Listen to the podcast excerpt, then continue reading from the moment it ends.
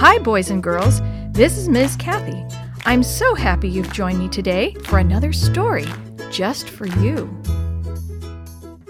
Amy by Goldie Down. No, this is not a story about a girl named Amy. In fact, there are no girls at all in this story. It is about a man. Amy is not a name at all in this case. It stands for after many years. It is a sort of code we used at our home when I was growing up. Any delayed event was called an Amy. You'll see how well this title fits as my story unfolds. Away back in 1910, Bill Jones was just an ordinary young man living in an ordinary town and working at an ordinary job. One day, a colporteur came to his door and sold him a religious book. Bill read the book and was impressed by it. It told about so many wonderful things that were in the Bible, things that Bill had not known before. Prophecies of images and dreadful looking beasts that represented nations filled his mind. The book explained many events that had happened and many more that were going to happen. It told about other things too, such as what happens when a person dies, what heaven is like, and which day is God's Sabbath. It was all very interesting. Bill had never heard of such things before, and he was pleased with his purchase. This was a wonderful book. He wondered what religion it represented. He had never heard of any church that taught these doctrines.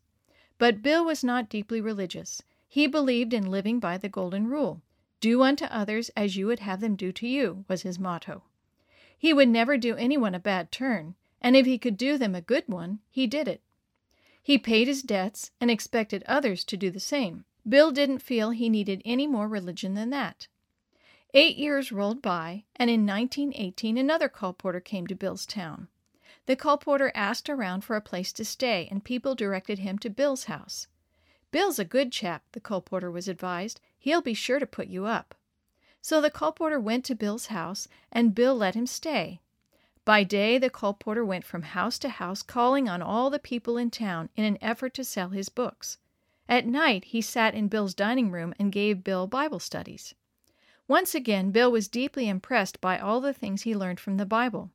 Some subjects that the colporteur studied with him, Bill remembered from his own book, the one he had bought from the first colporteur.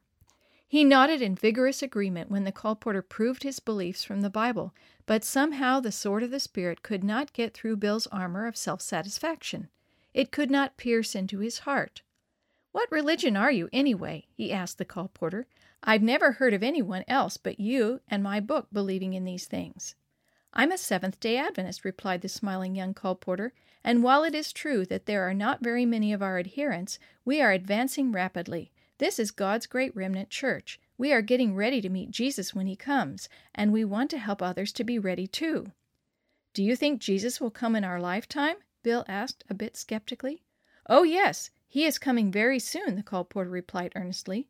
Why, Bill, this terrible war that has just ended, World War I, 1914 to 1918, is one of the signs of his coming.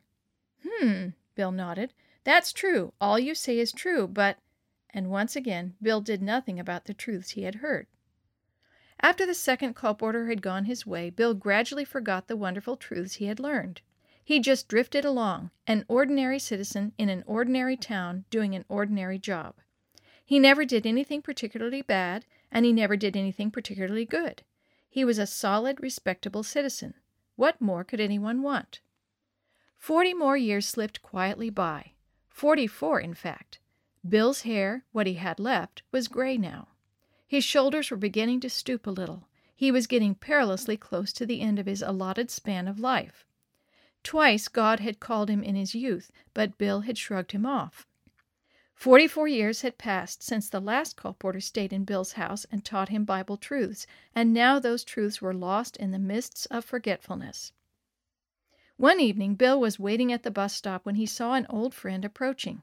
Joe, he called. Hey, Joe, I haven't seen you in years. What's the news? Joe crossed the street and slapped Bill heartily on the back. The news, Bill? The biggest news is that I have just been baptized and joined the Seventh day Adventist Church. The mists cleared a little in Bill's mind. Somewhere a bell rang. You have? he questioned eagerly. Tell me more. I used to be interested in that church a long time ago. Briefly, Joe told him more and ended by asking, Would you like to have our pastor visit you? That I would, replied old Bill heartily, and make it soon. The pastor visited Bill and arranged a series of Bible studies. Once more, Bill heard the truths presented from the Bible, and this time, at long last, he acted upon them. Bill surrendered his life to Jesus and was baptized. Now, do you see why I called Bill's story Amy? With God, we never have to give up hope.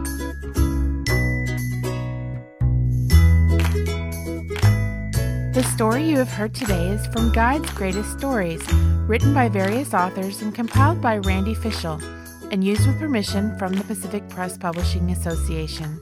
If you're interested in any other books published by the Seventh day Adventist Church, please visit AdventistBookCenter.com or call 1 800 765 6955.